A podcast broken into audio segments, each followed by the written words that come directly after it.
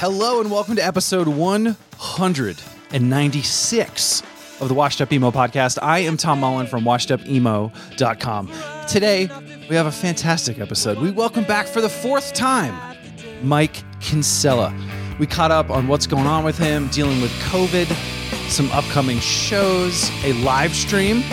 If you're a fan of the record The Avalanche, and there was a remix record that was released very recently as well, you have two records to listen to related to the Avalanche, but he's performing this in full on July 7th by at Dreamstage. So check out more at dreamstage.live to check that out. Buy tickets, support Mr. Kinsella. So Mike and I had a great time. We did a track by track of the record, and what I loved about it was that we got to catch up about him. So I think it's just another catch up. He's drinking a beer, he's thinking about watching sports. It is exactly what you'd expect um, from our friend, Mr. Mike Kinsella. So thank you for listening to the Washed Up Emo podcast. Um, thank you to all the Patreon supporters out there. You make this podcast happen. All of you guys out there on Patreon, you really you just make it happen. So I'm so happy for you. If you want to support the podcast and everything going on, patreon.com slash washed up emo. This is episode 196 of the Washed Up Emo podcast with a Mr. Mike Kinsella. on reputation fucking up to uphold whatever reservation I had before. Have no more. Hello. Mr. Kinsella, Hello, Thomas. what's up, man? How you doing? I'm all right. How are you? I'm good. I uh I found uh, like a patio to sit on to do this, so let me know if this is too loud. I can go inside somewhere. But if it's not, then I'll enjoy a beer out here. You should enjoy a beer. How are you? Where are you? You you- did you take a plane? Did I take a plane? Um. Oh, I took a plane. Um. I was in Omaha for the weekend, and I, I'm home though. I'm in Oh. Chicago now. So Nice. yeah, real nice. I mean, first plane in you know whatever 14, 16 months or something. So yeah.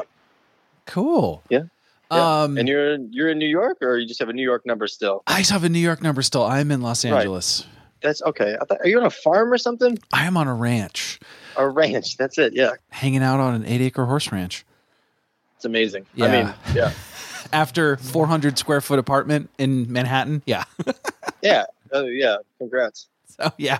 Um, but no, it's it's it's been good. Um, you know, I miss New York, but sometimes when I look at people's stories or rents going up or all those kinds of things, I just I don't know. Thankful, you know, things happen for a reason. Yeah. I don't, I mean, yeah, I miss New York too. You know, I only go there twice a year for a, a weekend, but I don't know. I get my, uh, my cousin Nate, you know, lived there and then he was, he spent quarantine in, in Nebraska and they're going back this month finally. Um, and he's like, you know, definitely has reservations. Yeah. not even like pandemic aside, he's just sort of like, this is so crazy. Like, we just live by all these like parks and we live on a lake and like all this cool shit. Thanks so much. Um, yeah. Anyways, I would take the ranch definitely. well, tell Nate I said what's up next time we chat. Yeah, yeah. Um, so you're approaching John Goodman SNL territory. This is the fourth time you've been on, by the way. Oh, yeah. I'm like uh, John Goodman. Wow. right? Didn't like he? I'm Wasn't he on SNL like ten times or something? Wasn't that like the Well, thing? I'd like to think it's because he's so good at it, but I don't know. Maybe, maybe it's just because he kept doing it. So I don't know. He just didn't die. I know, right? Um, my favorite one is still you and Nate. Um, Yeah, that, was, my so favorite fun. one Yeah. I mean, it's, yeah, everything's more fun with Nate. So. because he wrote all that stuff. Um, and then right before we start, I was actually texting with Mr. Dan Didier. He says hi. Oh, cool. and so Dan and I might have a, a note for you and Tim. Um, and just to, I think, you know, I think, I think Dan mentioned that Tim was pretty inspirational for Davey with his lyrics. you know, it was, it was all we were all swimming in the same pool at that time, so I'm sure everybody Right. influenced everybody. Um, yeah, I mean, it's funny because I remember Davey's lyrics, because he, was putting out little zines at the time. Um, I guess it's what's crazy about the whole thing is that he was, he was like such, he was like just in the scene so hard, like he was literally like uh, putting out zines, and they were just like it was like poetry and you know super artsy and Um, yeah. So I mean, I can I remember his lyrics. I remember like the typeface and stuff of Wow. his lyrics when they were like, you know, like his for the first little cassettes, every- everything was like hand done and stuff. So yeah, I miss Davey. I guess that's the point of all this. So, um, otherwise, how are you doing? I'm doing pretty good. I'm Good. fine. Yeah. Um, I mean, you heard the record, so I had a tough year, but uh, I'm doing pretty good. Good. So, what is what is on your mind today? Today is a lot of sports. I got a, I got a lot of sports plans. I don't know how long this is going to take, but I got a whole night. Um, I've got a couple hours without kids to do this, and then I've got to pick up kids. I'm going to watch sports all night. So, playoff uh, basketball, playoff hockey, Are you Chicago baseball. are you because the first time we ever did a podcast, you were watching the Bears game during it. So I figured we should just we should just pause and wait until you're watching a game and do it. right. We should just do it. We should just uh, we should start a Twitch channel where we just watch sports. um, as long as you root for my Celtics tonight, that's all I ask. No, no, my lady friend is is has ties to Boston, so I oh my god, I'm rooting so hard for the Wizards. Oh, sorry, man. nice. Um, uh, so other otherwise, you know, with the pandemic and and yourself and music, you know, having dates taken away and started, how how did it? What was it for you trying to be creative in that way that you weren't able to have your routine? I mean, it's been like a. I don't want to diminish everybody else's mind fuck, but um, you know, I was in the process of getting divorced. Maybe just, I don't know, five six months. You know, the the six months leading up to pandemic, I was Mhm. sort of slowly moving out of a house and figuring out like not really having anywhere specific to live. Um, and then the p- pandemic happened. Um, I guess, yeah, I don't know. In some ways, it was kind of like, I'm like, well, you know, what's all you guys like aren't, you know, you don't get to hang out with your friends. So I'm like, I've been hanging out with friends for six months. So, you know, get in line. Um, Mm-hmm. But also, yeah, like I just kind of, there was, there was no, I didn't really have, you know, with kids too, it's just like, it was, it was all like, at first it was sort of like, oh, they're to, they're to be homeschooled for two weeks. And I'm like, well, that's to be more than two weeks. And then it'll be in, you know, two months and then summer break. And then starting the next year because Trump's a fucking idiot. Like we didn't make any progress. So they, my, I've just been like uh, full on dad mode, I guess is the quick answer. Um, since whatever March of 2020. So uh, musically, sort of slowed down. Obviously, no shows, canceled a bunch or postponed a bunch. Like this is the third time now. We're kind of trying to play shows in the fall. Um, well, I think American football is on a hiatus. I don't. We weren't really communicating well or writing well remotely, so that sort of uh, stepped back. Me and cousin Nate are kind of starting a new project with some stuff that we sort of it started sort of as American football demos and um, kind of going in different directions. So we that's what we're doing in Omaha. We just recorded. Uh, we kind of fleshed out four songs maybe, so hopefully like an EP or something in the future. And then hopefully we hit the ground running and there's like actual live music and we can play shows and stuff. But who knows? What's been, I mean, I, you know, to think about how this pandemic sort of had so many things sort of come to a head. You already had something coming to a head, and then more stress on top of it. Feeling that did was it like music? Music was taking a back seat then for a minute, right? Well, I mean, absolutely. Like like eating takes a back seat, to be honest. I don't know. This is probably a different podcast, but uh, yeah, I don't know. You know, it's like uh, I can't. You can't stress enough. Sort of just like it's just like, oh, it's just like whatever life you knew is not your life anymore. Um, sorry, bus going by. Um, yeah, so I mean, like obviously, I was looking forward to playing shows. Like it was sort of uh, that was going to be sort of the the sort of normal that I was maybe I craved, and then um, I think my fir- I remember I was supposed to be in Canada playing shows. It was like March 24th or 5th or something of 2020. So up until maybe I don't know the 12th or 13th or 14th, I kind of thought maybe I could still go, you know. And then they officially closed the borders, and I'm like, okay, I think these shows are canceled. Um, yeah, it's just like a whole um it's just relearning sort of what what what you want to do with your time you know if you can't do what you want to do with your time then what do you what what what do you want to do next with your time um i sort of cook a lot and i drink a lot i'm starting to finally uh, talk and see friends you know there's like yeah i guess it's beyond sort of like missing playing music or something it was like i, I couldn't muster the uh it wasn't energy as much as just like I don't know. I just didn't feel like myself, and I couldn't even like text friends back for about eight or ten months. You know, so Wow. Yeah, it's a mind fuck, man. It's crazy. Damn. I don't recommend it. Yeah. What about I mean that like did did it feel good to finally feel like you could text somebody back or meet with friends and be able to do that? Yeah, Well- there's it's yeah, it's out, yeah, in sort of in varying degrees of sort of like uh, you know, you know people in all sorts of contexts. Um, yeah, it's just sort of getting used to you know, after a pandemic, like you finally talk with somebody, and obviously their whole life was uprooted in all these, you know, how you know, like immeasurable ways, in ways that like my kids kind of don't understand. Like the problem now is that as stuff is opening up, my kids just still want to play on their iPad and stay home all day, and I'm like, no, no, no, no, no, this isn't real life. You know, like real life is going and doing things and like hanging out with people and doing stuff. So, um, maybe just having to like drag them around is making me sort of have to come out of or sort of come back to some sort of reality sooner than maybe I would on my own. Um, yeah, I think all my friends understood. You know, some of them, you know, everybody. It's sort of, sort of like it was via text, but it was just sort of like a nod, like, "Hey, man, welcome back." You know, Right. so yeah, it's all good.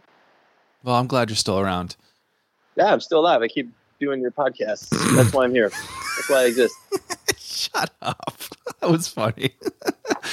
um what what did you what did you like about the uh doing Patreon? Was that something that it it was hard for me to start a Patreon because it Yeah. felt weird to do it. it's it's a different it's sort of like i mean i'm still sort of uh, i grapple with sort of like well this isn't the parts of what i do that i enjoy doing um i don't know yeah i don't know i, I don't sorry i don't subscribe to your patreon um, no, don't worry. No, mine literally it's just you get to hang out on a Discord and you just support me. I have no tears or anything. It was hard for me to even start it because I was like, I don't want to ask people for money, but people kept saying, I want to support you. And it was sort of this struggle where I'm like, you know, so that's why I mean for you with like shows coming away and then being like, well, people people are doing this. Like remember that sort of like early on like got to do a live stream tomorrow, right? It was right, like right, this right, like and to kind of like wait a minute and be like, okay, what's right for me? And that's when I that's why I was asking about Patreon because I was like, oh, it's you've been doing it a minute.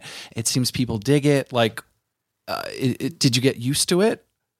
i'm i'm getting i keep well even like the people who follow me don't know but in my head i'm like man as soon as shows start and i can travel again i'm gonna fucking crush patreon like I my problem is is that I've just been in Groundhog Day, and it's it hasn't been like a necessarily fun Groundhog Day, you know, for 14 months. So it's just um, it's hard to get inspired to like, um, you know, set up set up a fucking camera and film yourself or something. You know, like just create you know quote unquote content. It's not what I wake up doing. You know what I mean? Like even like when I write an album, it's from start to end process. It's a couple years of sort of just like.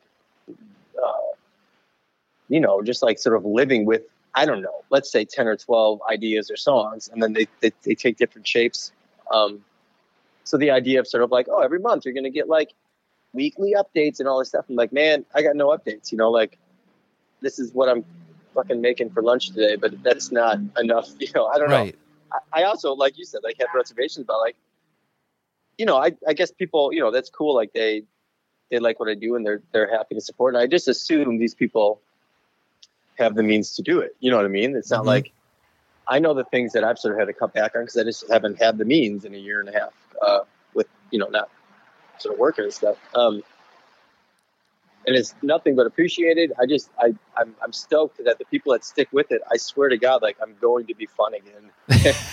but I, I'm happy know. you said that because I feel that too. Like I don't have an like I don't want to post like another picture of a horse or something. I'm like, there's nothing new. Mhm. The scenery's the same. The room that I stand in and work all day is the same. It's not like Right. that, you know. and it- there's well, there's nothing inspiring. It's sort of like, I mean, it's just really hard to even like kind of write a song, and then so it's hard to document the process of writing a song if if the process is not it's like not inspiring at all. You're like, well, I'm not even inspired. This isn't going to be good content. This isn't going to be interesting to anybody. Like, yeah, it's really. I don't know. It's it's like you said. It's it was so funny for like you know the first couple months. Everybody doing like their live streams and everybody's in their bedroom and stuff. I I don't know how much you talked to Amber about this live stream that I'm doing coming up, but it's we ba- we essentially built like a fake bedroom inside this like loft space wow. just because well just because I thought it'd be funny to like.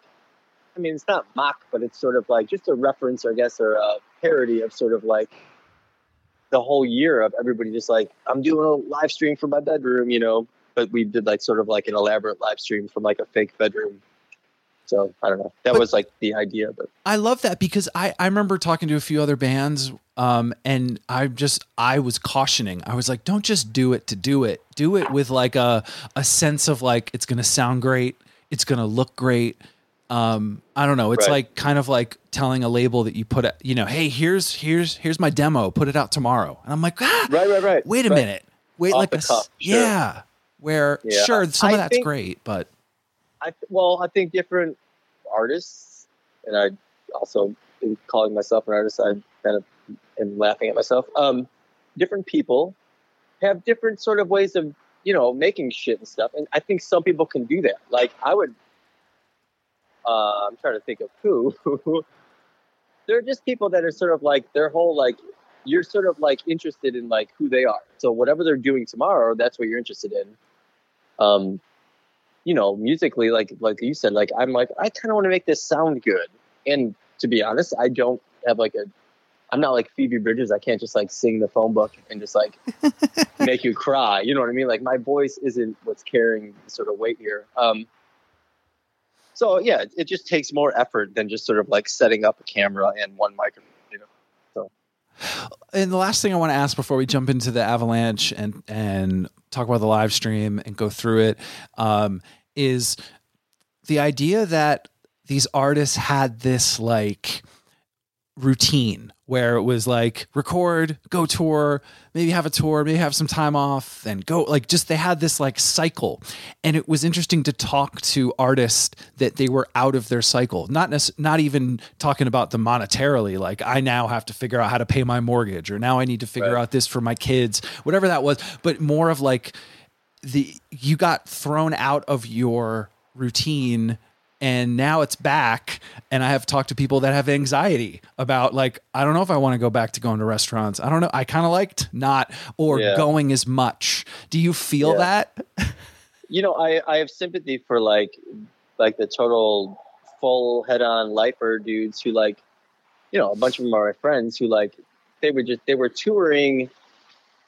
i mean this is what i was saying earlier sort of full circle of like my whole life wasn't touring and music you know what i mean? I was sort of a Mhm. stay-at-home dad generally and then i was like a weekend warrior musician. I had the best of all the world it was, it was great. Um so i'm i'm used to you know i I'm nothing but I think after I think I think around maybe when it turned to winter here in Chicago, I started like actually feeling maybe the anxiety and the sort of like uh, the claustrophobia of like my life in a way like other people had experienced that maybe in July. You know, I mean they were already like, oh my god, I'm so I'm used to always being on the road for you know six weeks at a time and all this stuff, and then all of a sudden they don't know what to do with their like normal life. Um, I kind of dove in. I just put sweatpants on and, like I said, started cooking, probably eating and drinking too much. Um, but now, now that it's offered to me again, like I, like I was in, I traveled past weekend for the first time on a plane and stuff. Like friend texted, like, you know, what's it like? You know, I'm like, I think I love this. Like, I missed airport bars. I missed um, everything. I missed getting in a taxi. I missed different stimulus. Like, that's what, yeah. Um, Do you like people I'm- watching? I love people Oh, watching. Oh my god, yeah. That's I mean that's my whole Twitter is just like projecting like, oh, if I left the house wearing those pants, how would I feel? And then I have to yeah, I have to expound upon that. Um, or if I you know had you know the courage to wear a mustache, then I think about that for an hour. Um, yeah, it's I can't wait. I I'm not. I think I think maybe four months ago I would have been anxious. I'd be like, I don't know, this is kind of what I do. Like I'm just now I just kind of live in sweatpants, blah blah. And all of a sudden, now that it's like a reality, um, I mean, honestly, this this one bar in Chicago, the Rainbow Club, sort of an old divey sort of corner bar, you know, neighborhood bar that I grew up in, and they finally opened last week. They had like a soft opening, and I went, and everybody was it was limited capacity, socially distanced, but it felt so like normal. I was like, oh my god, like it was now everything feels like a blip because now this totally makes sense. Like I remember normal life. So, um, yeah, it's gonna be. I can't. I cannot wait. My first run of the next set of shows has already been postponed. It was in August, um, which is sort of scary because now I'm just like, oh my god, is it gonna keep happening? You know, like all my September shows now going to get postponed? Um, Mhm. but yeah, even if they're postponed, you know what? I don't care. I'm still gonna. I'm vaccinated. I'm gonna get on planes and just like, just I'm gonna travel for leisure. Then if I, you know, whatever it takes to feel normal again. So, I love that. What was it like working a record that you couldn't tour? Because this, the Avalanche came out in June of last year. I mean, Um, Tom, I think you know me well enough. I don't really work records. You can ask. Polyvinyl might have an answer. Polyvinyl, I'm sure had a hell of a time. You know, I don't. You know, God bless them. I don't, I don't work records. Yeah, I don't. Sorry, I sounded so marketing there. But I'm like, Yeah. was there anything like usually you've got the record, you got the tour posters, you got like these things, and then it was like Yeah. these records came out and it was it was hard. Because not only is Yeah. it a blip That on Spotify, but- it was Yeah. did, did it fe- so it, yes you didn't work but was it uh did was there something missing or was it just uh, the, the same old interviews and those types of things that you were doing Well, no, I don't think. I don't even think. See, I think there was like all that was gone. Like, I don't think there was a point. Like, interviews would mostly be, you know, you're coming to my town. Let's interview for like, you know, a show write up or something. Like, all Right. that was off the table. So it was. It was really just sort of. I'm bummed because I really like the album. Like, I just, I really think I'm getting better at what I'm doing.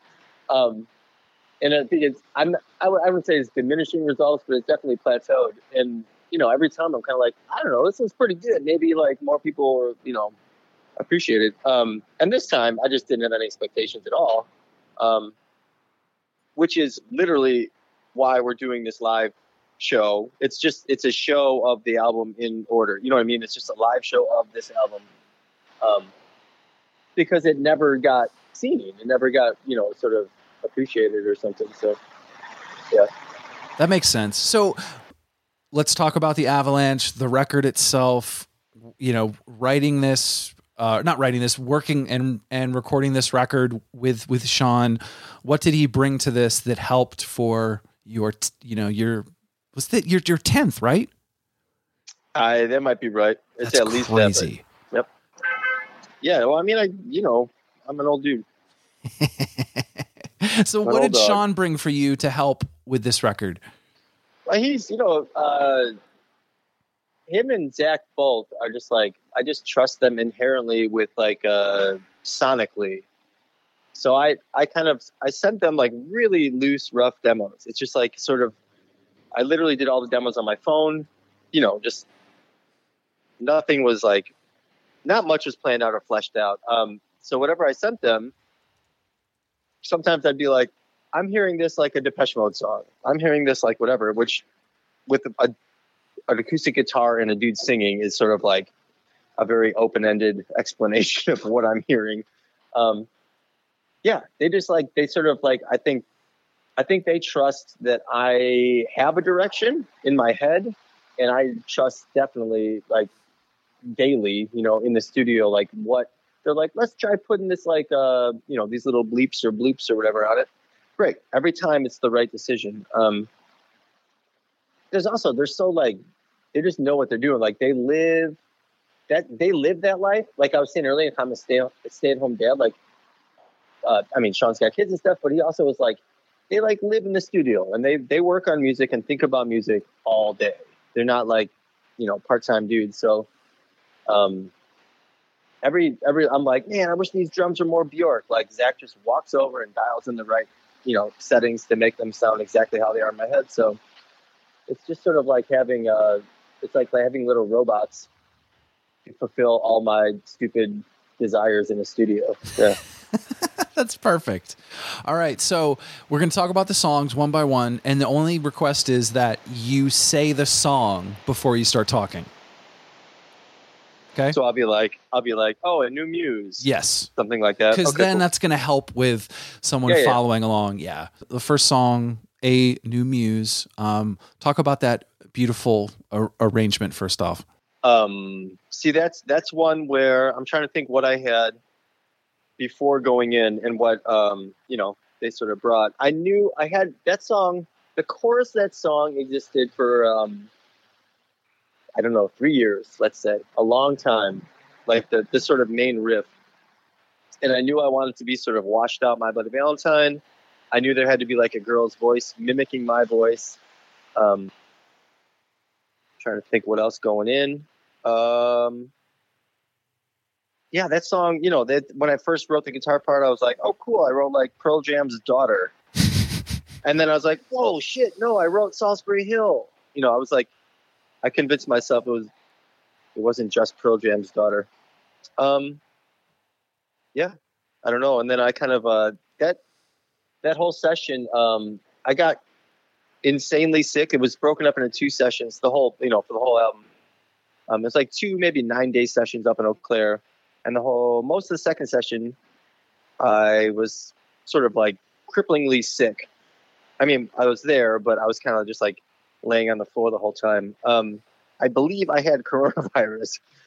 Now in hindsight, um, anyways, so I couldn't do any vocals. Like we thought we'd finish the whole album, then we couldn't because I couldn't sing at all. Um, so I had to take.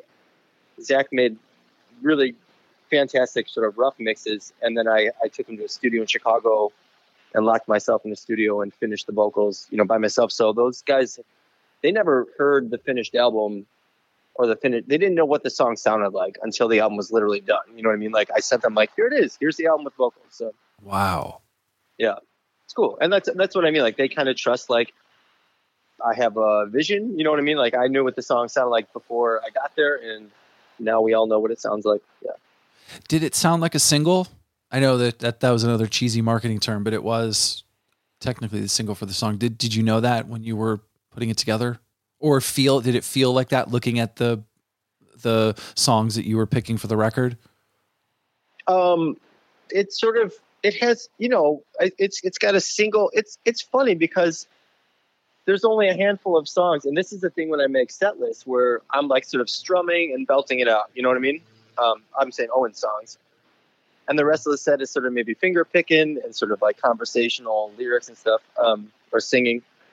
So that one felt you know it's upbeat. It's got a pulse for sure. Um, it turns out it wasn't the one with the most of a, you know, like uh, on with the show, sort of, uh, just literally turned into a pop song in a way maybe I've never written with any band ever. Um, so that one maybe superseded the single idea. Mhm. I also don't know if there was a single. I'm trying to think. There was a video made um, that Chris did, and it was "I Should Have Known," which is uh later on the album. Um, Maybe I, I I sense that because it was when I looked at data and uh, nerdy when I was looking up the songs, like that one had the most, you know, reaction.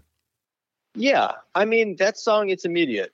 Like I said, like Solsbury Hill, man. Everybody loves that song, and Yep. I, I, you know, it's in a weird tuning, and I don't know why, but it it ends up sounding like that. Um, I'm like, you know, the older I get, the more like sort of just confident I am with my references of like, yeah, I want this song to sound like this, and then you know that's the goal. And obviously, I can't sing like Peter Gabriel or or Eddie Vedder, so it's going to sound like me in the end. But um, yeah, I, I'm I'm into that song. I'm into yeah, I'm into that song in a way like if if this was if we were doing this for another album, I think I'd be like sort of embarrassed about some of the songs. And I guess maybe this one's still relevant in my life. So I'm like, yeah, fuck it, I like this one. You know what line I really like in a new muse is uh, it's right before uh, but I bleed the most. Yeah, I don't know that whole that that second chorus sort of came up. It wasn't in any of the demos, and it didn't make it. You know, it, it literally was like a last minute thing, uh, last minute thing. So maybe that one I'm sort of I, every time I sing that one, which is obviously to nobody because I don't play shows, but um, I sort of believe that one. There's like lines I write that I, I feel like maybe they're like um, they're filling a role or they're playing a role in the song. You know what I mean? Like, oh, this line is sort of what it's like. It's like the right line for this song. Mm-hmm. And it, it may not be, you know, it may not be something I experienced. It may not be, uh, you know, I don't think the most clever or something. Some of them are clever. Some of them are just like earnest, whatever. That one rings really true every time I'm singing it. You know what I mean? Like, I'm like, oh, I wrote this from a place of honesty. So I like that. I love that. Anything else about a new muse? Um, If not, that's fine. yeah, I think a new muse, maybe more than, well, this one should be listened to on headphones. I really like, th- th- there's like a depth with like, uh, you know, I remember Sean, like, uh, you know, he like dialed in this tone on the keyboard that we ended up using like a synth sort of bass the whole time instead of any sort of like organic real bass guitars or anything. Um, and I- it just like it's it's like it's such it's just like a huge wide scope in a way that is sort of new for Owen, and, and I'm stoked about it. All right, next one, Dead for Days. Dead for Days. Uh, yeah, like Dead for Days. Like most of them, I sort of sit on. I'll have the guitar parts for a while, and then I'll sit on maybe a verse or a line. So the first line, this is where the cop said his head. He'd been dead for days, 18 hours away. Um, I guess like a new muse like that. Uh, that sort of first verse was sort of autobiogra- autobiographical about my father passing. I had been on tour um, I was on tour and I was in Boston and I played a show and got off off stage and got a text that my dad died. And I just kind of got in a car and drove home. Wow. Um, yeah, so like these, these these lines, it's funny. Like I don't know how anybody else hears that line and relates, but I'm like, no, this this one specifically was like that's just for me. You know, what I mean, I'm keeping that one. Um, again, that's like Sean and Zach sort of working their magic of just like building this pillow of uh, sort of strings and uh, there's some I think like a French horn in that one stuff like you know they're just sort of like let's build this out. Let's make it really warm. Um, which again I can't really sing so I need that like I need like a I need something to rest my voice on because my voice is, doesn't sort of carry things on its own so yeah. John and Zach are always they're yeah they're carrying heavy loads here I like that you mentioned that pillow part because it it it, it, does envelop and it is more than that. But as it comes together, it's still something cohesive, um, which I like a lot. Yeah, that I mean that's the goal is to make it um to make it like all it's like it has to all be from the same room. Like if you hear something there's like such nuances with music. Like you can hear something and you're like, well that's you don't even know. You're like that if a snare is fake or something. It's not like everybody hears it knows the snare is like a sample or fake. But subconsciously they just it's not like a real hit. You don't picture a guy hitting it. You know what I mean? It's like a different uh, it's just a different way you hear stuff. So that's sort of the, the thing about being in the studio and you're you're trying to get the best takes. Like you're trying. I don't. How, what's the, how am I trying to explain this? Like you're trying to get like the best performance, but you're also trying to make it believable, which sometimes it's really hard to do because because you know the headspace. Let's say you play a part and you fuck it up eight times in a row, then you're kind of frustrated and you're not in the headspace to like believe what you're doing. But you also want to get a take that sounds believable, and you're. It's just yeah, it's a whole it's a whole like song and dance in and of itself, pun intended. Um, and so like I, I'm like I'm not there's yeah I'm not really comfortable in studio. I kind of get stressed out like oh my god no this is the one time everybody's gonna hear this one part. Um, and I usually lay down acoustic guitars first to a click. So that's what when by the time Sean and Zach um, lay all these other layers on it, I'm not nearly as concerned about like maybe you know a flub I did on a finger picking or something, you know what I mean? Or even like a scratchy note on my voice and stuff. I think it all just adds sort of texture by the time everything's layered on there. So That's really well said. I like that. The other well, I word got lucky. Seriously. Hey man, we all got to. The one thing I wrote down when I was listening to this again and taking some notes was I I wrote sparse about this one. Cool. Yeah. I mean, that's what I mean. I there was. I mean, if you like uh, arrangement wise, there's like I don't know. There's three or four parts that sort of everything comes together. Everything's just sort of like mm, moaning's not the word, but just sort of like floating.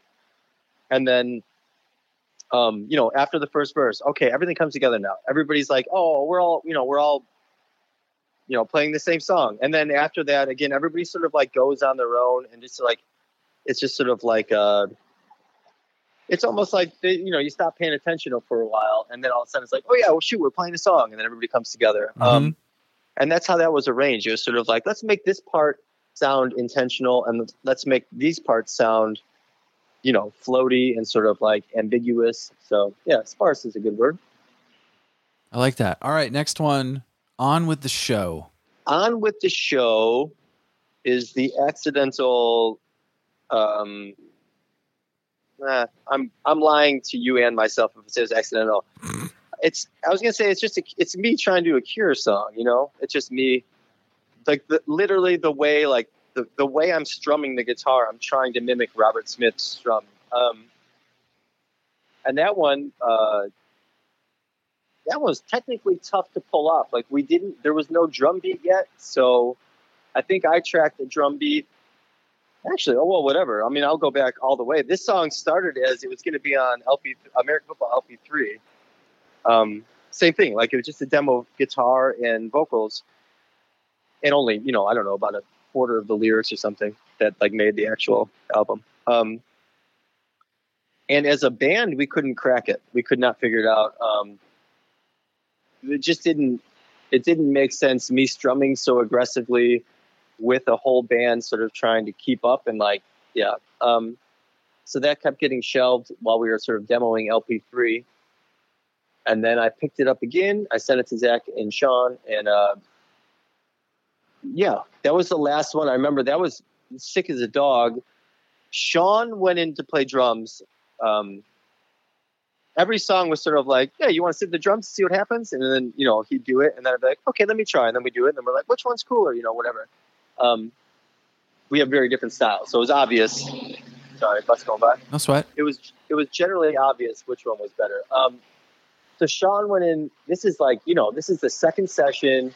We already put bass on it, st- or maybe we didn't put bass, but we put like all like the uh, reverby guitars. Like it was fleshed out enough that it would suck to have to get rid of it. Um, and he put this sort of like stutter beat on it. Like he, he just like he just like stuttered the snare a little bit, and I was like, "That's it, that's the beat." It's like so, it's like playful and casual in a way that everything else with that song made it sound like too, yeah, I guess like sort of like too like aggressively pop, you know. And then that's not necessarily me, you know. Um, so he did that, and I was like, "That's the beat."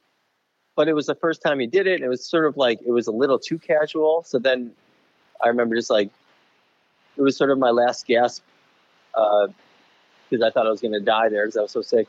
I'm like, let me try. I think I got an idea. so I, I walked in and like played his. I played his drum beat, which I think is the only time that happened. Which is kind of like a cool. Uh, it's like a Google Translate or something of like this is what you're you're hearing, but I'm going to play through my filter. Um, and once the drum beat, yeah, once we landed on the beat, that song was like became sort of obvious. Like, oh, cool, now this song exists. Yeah. I'm I'm also a sucker for that bass taking over. Mm-hmm. Was that Nate? Was that was was that a was that an American football thing or was that done in the studio? Just like the bass on on with the show. Yeah. No, that never. That was that's just in the studio. That was later. American football didn't really get anywhere. We got- Really? we didn't really, you know, we got the everybody was figuring out the root notes, and there was some other, you know, melodies happening and stuff. But um, I think once the drums were there, the bass line was just obvious. Though, you know what I mean? Like it was just picking, like it was just straight picking. So, yeah. Anything else about that song? mm Let me think. Uh, with the show, I'm trying to think of interesting things. What's the do you say um what's the line? I'm fucking up or something? I I love that. Is that is that the one? Is there like do you swear in Yeah, this yeah, one? yeah, yeah. yeah. Yeah, yeah, yeah, yeah. That's that was another thing because oh, you asked about a single earlier with like, you know, the labels like, "On with the show" should be a single. Do you have like an alternate version without saying, you know, fuck? And I was like, nope, I don't. I don't know. Yeah, messing up like it just doesn't. Yeah. Also, like, I don't know. Like, what? It's not gonna like. I don't know who's you know, like mainstream radio is that even a thing like i don't that's not even like on my radar so i'm not i'm not trying to like yeah that just seems like a weird like 2002 thing to make like an alternate version of a song without the swear so Or like beep during it. yeah or just right like yeah exactly well, on with the show. on with the show Hey, if you need an exciting new record to look forward to, Iodine Recordings, the Boston based record label, is releasing the 30th anniversary edition of Quicksand's classic debut, Slip, on vinyl. This is the album's first time on vinyl in over a decade with completely remastered sound. This deluxe gatefold edition with slipcase comes with a poster, a deluxe LP, and a 64 page hardcover book. The book chronicles the album's history and has commentary from Anthrax, Hole, Rise Against, Youth of Today, Papa Roach, and more. Experience this iconic post hardcore record in a brand new way with the 30th anniversary edition of Quicksand Slip, available for pre order now and in stores on March 31st, 2023. And since they returned in 2021, Iodine Recordings has released almost 20 albums to date from bands like Stretch Armstrong, The Darling Fire, One Line Drawing, Jerome's Dream, Sorker Fire, and more. Head on over to iodinerecordings.com for more and follow them on Instagram at iodine recordings. my first pop song All right, the next one, the contours, and I just want to, I'll, I'll do my one joke for the podcast. It's, this seems like the happiest one on the record. yeah yeah this one i gotta tell you like again like i didn't know where this one was gonna land by the time it was done and it really you know it bums me out jesus yeah because I was listening, I was like, because it's look, I know, like you know, I what I think about the word and how I think it's positive. so I was listening to this again. I was like, my lord, Mike. yeah Anything It's- else about this one that, that you want to mention? um yeah the contours uh what's that there's a hold on you're gonna have to wait for me a minute because there's this one song that i was definitely referencing i'm just you know the lyrics speak for themselves so i'm sort of talking musically and sort of like Mm-hmm. Um, oh yeah, there's an '80s band. Uh, yeah, on with the. Or no, sorry, the Contours. I definitely, by the time we got drums and bass and stuff on there, there's a a band called Restless Restless Heart that I was trying to sort of like mimic. It's like this very lovely '80s. I mean, they were like just like pop. You know, they weren't they weren't cock rock. They weren't yeah. Um, so guitar wise, I was trying to like, I'm like, what can I do to get a little restless heart in here? Um, the lyrics, I remember sort of. Um,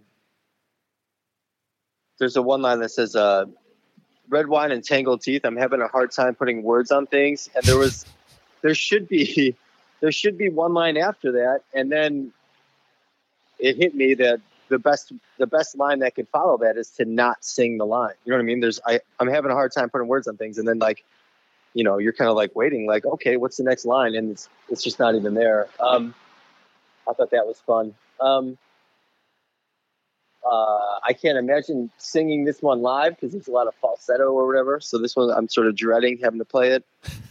Um, trying to think. Oh, you know what's cool about this song? The outro, it ends up we end up putting in the middle, so like a bridge. Um, that was a song that existed. I don't know, maybe for five years. Totally different tuning, totally different like verse leading into it. The whole, um, it's just like, do you mind if yeah?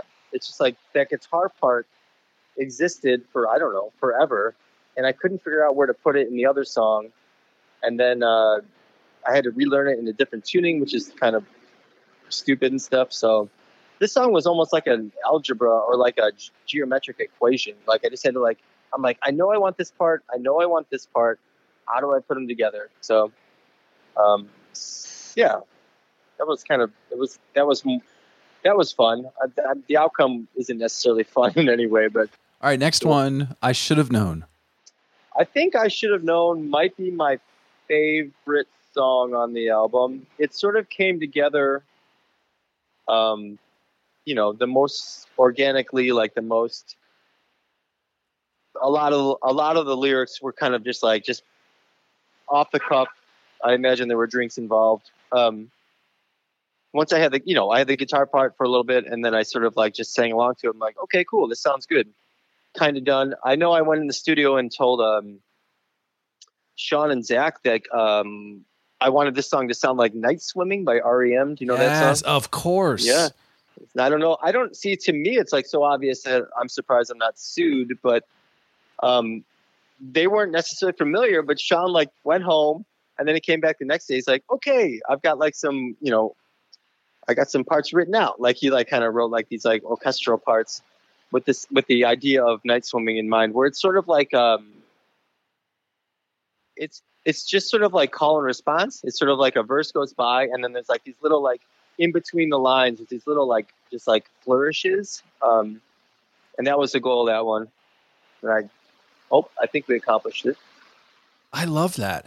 I, I would just quickly say about night swimming. There's certain songs that I hold in highest regard, and it's the songs I would have at my funeral.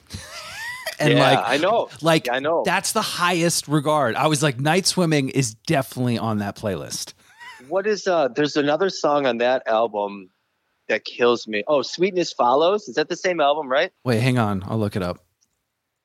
Sweetness Follows. It's the same thing. Where it's just like it's just like it. You. It, it's not like you know arrangement wise. It's just like two parts, and yeah, that's it.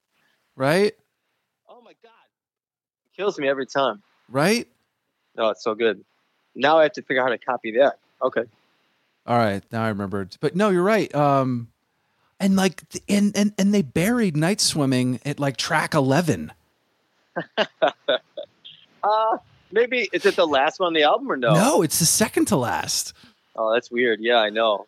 I know. What do you? I have a question. She's uh, my lady showed up and we have a.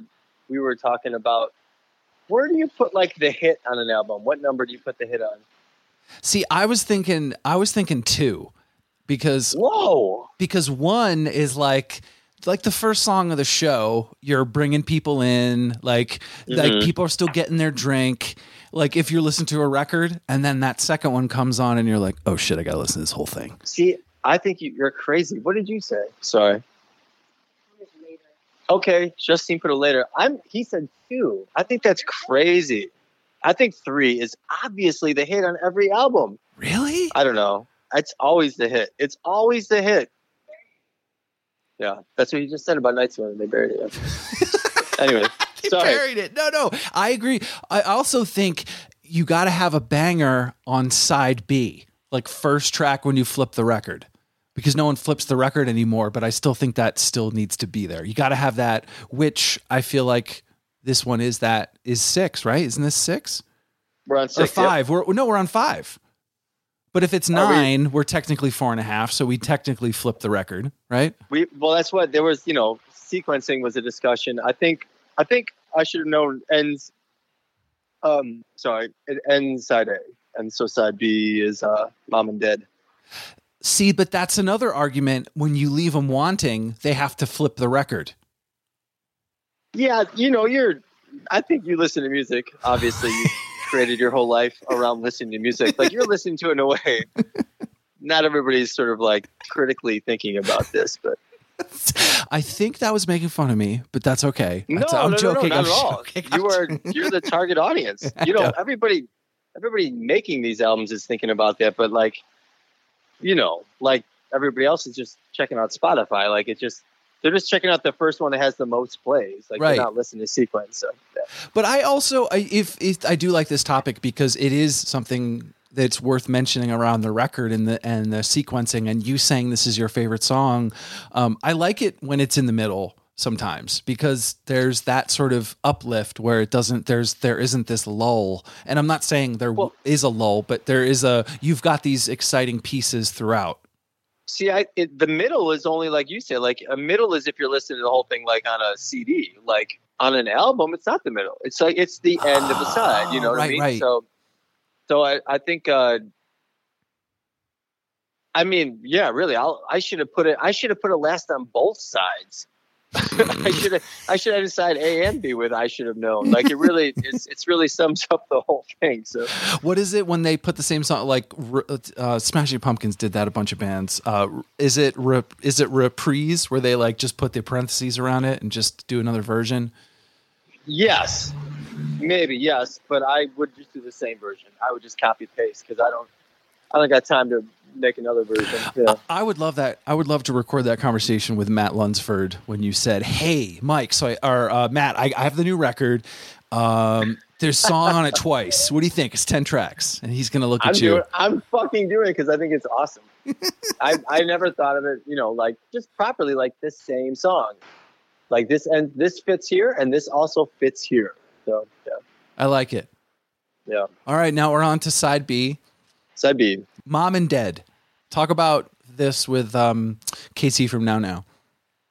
um, Mom and Dead, I knew the whole time it was going to be sort of like uh, that sort of like it's I don't know if it's a pre-chorus or what. I knew that had to be like um, almost like a theater. You know what I mean? Like it had to be two voices. So I was trying to figure out who I can get to sing on that. Um, obviously, a huge fan of Now Now. Um, and I was in Eau Claire, and they're in Minneapolis, so it's easy enough. And they came out for a day. She knew like she had well that's not true. She just heard like rough ideas of the song and didn't hear she didn't even know what she was coming in to do essentially. And she's such a trooper and she killed it. Like her voice like really is like um whatever i was saying earlier about how my voice can't sort of like uh hold your attention her voice is just like you can't ignore it. It's like so crystal like it's like a laser i think. Um and so yeah i kind of like i i sang uh i like in front of her i had to like go and like terribly because i have no range sing the part i wanted her to sing which is nothing but embarrassing. Um and then she knocked it out. Like she got in there and just did everything like two takes killed it. It was awesome. Anything else about the song? Um Great yeah, title. Mom and Dad. Mom and Dad. Yeah, that's sort of one of my best jokes. Um, yeah, that, I mean, like the lyrics are kind of speak for themselves again. Um, musically, I remember uh, in that little pre-chorus thing, it's like a total. It, it- there's like just it's just like single guitar strings detuned, so they sound. They got detuned so low and they sound like a piano, which these are like little. I, I mean, nobody would ever know that, but it's it just yeah. Uh, that was sort of like fun to do. Um, I like that. All like all my stories are like you're like, oh my god, this song is like heavy and lyrically, you know, heavy, and I'm like, ah, it's so much fun figuring out how to track this thing. Um, Well, no, I am so. I. I'll say again, the lyric things are always last. Like if someone Yeah. put a gun to my head and said, "Tell me the lyrics of of uh, on with the show," I'll, be- I'll be like, uh, but I I could play the riff. I could like figure, you know, I could hum Right. the note. So I think Right. something about that, like you said, with Cacie being memorable in the song and this kind of having fun working this out with someone else. Um, what what is the decision to have um, Cacie on the record? Was it did you hear and be like, well, Cacie's perfect for this? yeah, I just, I mean, I'm like I said, I'm a, I'm a just a huge Now Now fan in general. Um, I, I know her a bit, and I know her voice a lot, and listen to it, and it's just, um, there's like a desperation in her voice that I think, like, um, I guess it's the same I was saying earlier about like, you can hear people like, or with you know, like samples, or like you can hear when people are faking it, like, like her voice is like it's equal parts raw and like fantastic, like you know, on key. And I think some people are like really raw and they're not really in in key or whatever, or in you know, hitting the notes or anything. And she just like she can do both perfect. Um, she she was initially sort of like uh, the last song of the album, which we'll get to, I Go Ego. Like she was sort of like the person thought of for that. Um, just like a real, like I said, like a real glassy voice and real breathy and real sort of like just mimicking me. So, um, you know, once it was just like, oh, if you're gonna be here, can you do this? Can you do this? Can you do this? So she kept layering stuff. I think you know it's her voice on New Muse. Um, it's her voice. Uh, maybe those three only. I'm trying to think. Might just do those three. All right, next one, headphoned. Headphone was the least organized going into a studio. Um, I knew I liked the guitar parts, and I knew I had a couple lines that worked. Um, I know exactly where I was when I wrote the line "headphoned it all alone, no roads." You know, I mean, I was. I know I was at the Pony. Um, you know, just drinking, watching sports. Um, musically, same thing. I told Sean um, there's a uh, what's a DJ Shadow song that I loved, like back in like college or something, like a long time ago, maybe before Sean was born. I'm like, oh my god, can you just like let's put some DJ Shadow drums on? And he's like, well, I don't, I don't know what that means. so we sat in the studio and you know I played, I found the song and I played it for him. Um, and he went in there and just like did I think it was one take. He just played along. Like I said, I do acoustics and to a click first, so it's all sort of there. And he did it, uh, and I think like that sets a tone too of like the sort of one take, sort of like, you know, it's not going to be overproduced. It's gonna, it's, it's, it has a vibe more than it has sort of technical prowess or something, you know. Um, so that set the tone for the whole song where it's just sort of like okay cool like let's put some glitchy shit in here and let's put some you know strings in here and then yeah. That was the goal. The end uh it sort of turned out sounding i think like there's parts that sound like bjork to me and i like that. I love that. Yeah, the I like the, little le- electronic turn, but the only thing I kept thinking about was how are you going to do that live? yes. How do i do any of it i just i drink too much i bore people. Uh some people some people walk out i make fun of the people that left the crowd that stayed laugh that's how i do it live I do still have that banter edited from your show in in Brooklyn. oh geez i don't It- want to hear that I know, and Amber won't let me release it. It's it's absolutely hilarious. send it to me Okay, I'll send it to you. It's very but funny. don't release it I Okay. won't. I I won't release. How about um wanting and willing? Wanting and Willing was the the first song that was done on the album. Um, I actually I was playing that one live, like way before the album was conceived or written, or yeah, definitely finished. Um, it was a little different. Um, that was sort of the same vibe. Like uh, I think sparse would be the word too, like you used earlier. Like it's one of those jams where like I just want some like scratchy strings, you know, like the whole time. I just want like a, a bed again to lay on. Um, yeah, that was that one. I also said I, I I love the build in this song. Like that's my favorite structure of a song. Really quiet, add some more stuff, add some more stuff, add some more stuff, epic ending, Yeah. end. That's my favorite structure. Um, yeah, that one. I mean, that one wasn't as obvious when we were building it. That one, I'm, it's it's funny. I can. This one wasn't like an easy one. I said it was done, but it was done just because I had the guitars and vocals done. But by the time we got like orchestration and stuff, yeah, that so that one like it was. Some of them were like stressful. Like I said, like this one, I was kind of like even it was done and it almost didn't make the record. It was kind of like, well, I don't know. Like, is this room really getting there? Um, this one, I don't know if this is interesting so people want to hear it or if this is kind of weird and you cut it out. Like vocally, um, that whole bridge to get to the outro, that's not my range. Like I should have, uh, I don't know, I would have, I would have done that different in hindsight. Um, you know, like I just, I know what I want, I know what I hear in my head, and then when my, I physically can't do it, then I don't know what to do, but except just do it anyways. Yeah, so I mean, I, I did it, and it's on there, and like like uh, it's it's the version that people hear, but uh, it's not the version. I I would say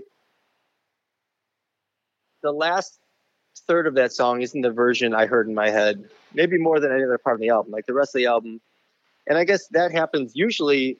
Like I was saying earlier, like other albums. Um, sorry, I'm gonna order another beer. I'll take another one, please.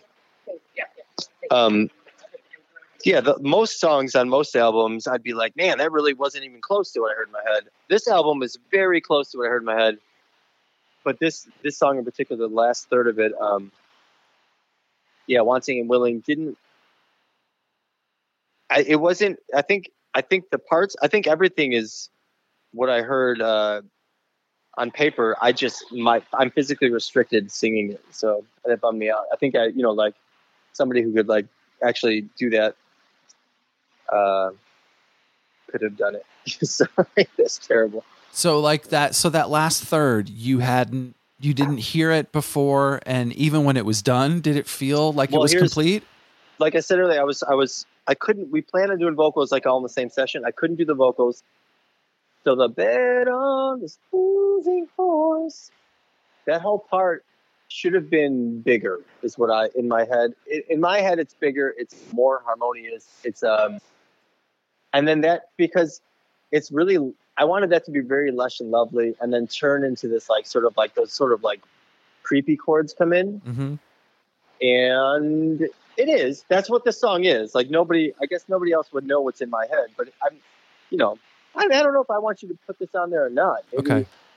i don't want to know if i want to influence people to be like oh that's weird. It's not maybe it isn't that good. Like maybe if they like it they like it but um you know i just i heard it i heard it i don't know times two is what i'm saying and i think it came out times one you know And that's okay. yeah, it's that's great. I don't. Yeah, I, like I've said, like most other songs I've done and recorded have been times 0.4. So this, yeah, I'll take I'll take oh. 1.0. I love that. All right, last one. I go ego featuring Cacie from Now Now. Mm-hmm. Um, yeah, I go ego is sort of the most. I think uh, also it's another headphone one where like. It's it's like it's like a uh, the goal was to have me just sort of being talking inside your brain like it's not like you know it's not like you're gonna pump it up in the car with your friends it's sort of like this is you sitting by yourself you know and I, I just it's sort of a list of sort of what I'm thinking about sitting by myself. But I think whether or not you can relate to those specifically, it's it's almost like the vibe is like you put yourself in that position where you're like you can't help but zone out. There's so much space between like the notes and like the uh, verses and all. You know, it's just like a lot. It's really it's like slow motion in a way that I think it gives like the listener time to sort of like like I said, drop themselves into. Nobody at Polyvinyl ever complained about me putting the word "come" in a song, so I, I should give a shout out to Polyvinyl for that. also, Cacie, sorry Cacie, I made her sing "come." Um, yeah, trying to That's think. Oh, the yeah, the outro too is it might be my second favorite part of the album. Like, there's, I think it's really like for an outro. Like some outros in general, and some outros of mine get sort of like uh, what's the word I'm looking for? Like selfish. Like it's sort of like I'm gonna keep doing this. I'm gonna keep doing this forever. You know what I mean? And I Mhm. think this one, there's not much fat. Like there was a, a, a big discussion in the editing about like, um, you know, this moves. Now this thing's introduced. Now this is introduced. Okay, this is gone. This is here, and then it's over. You know what I mean? Like it doesn't have to go on completely forever. So that was it. That was an editing decision. I think I'm, I don't know, proud of, or I don't know. You are you? Do you get proud of stuff you don't fuck up, or is that just sort of like living? I don't know. yes. Maybe I just. Oh, okay, good. As you've spent the last, you know, hour, thank thank you for taking the time. What are your final thoughts as you've spoken about this record for a minute and some time since its release? I don't know. Like I said, I think I'm uh, I'm getting better at what I do, and it's a bummer that this album happened to come out when nobody really heard it or the world was on fire. I guess, um, which is also fine. Like it, I also said like it doesn't really. Uh, it's not you know, it's not like I'm counting on royalties, you know, from other albums because none of them, you know. It's just one of another. It's one of ten albums. You told me it's ten, right? Yeah. So it's one of 10 albums. I think it fits nicely with the rest of the 10. I think it's uh, hopefully just um, not an, an end to a story, but just another chapter in a story. Yeah. I love that. And last question, what do you looking forward to, positive or negative? Um, but I guess looking forward is, is is positive. So anything you're looking forward to right now? I'm looking forward to things more than I have in I don't know, you know, obviously 14, 18 months or whatever it is. Um, oh my God, I just want to see so many friends in so many cities and have so many uh, tapas in so many cities, so many beers in so many cities. Yeah, I remember just just to have the world open up to me again. I feel like I've been, I think the world's been like like I said, like just asleep in a blip, and I'm. I fucking fell for it, and now all of a sudden I'm like, oh my god, I remember being alive. So, yeah, the next album's gonna be, it's gonna sound just like Def Leppard. Hell yeah. Are we are, are we talking pyromania, hysteria, high and dry? I mean, just all the songs in the album, you know, Perfect.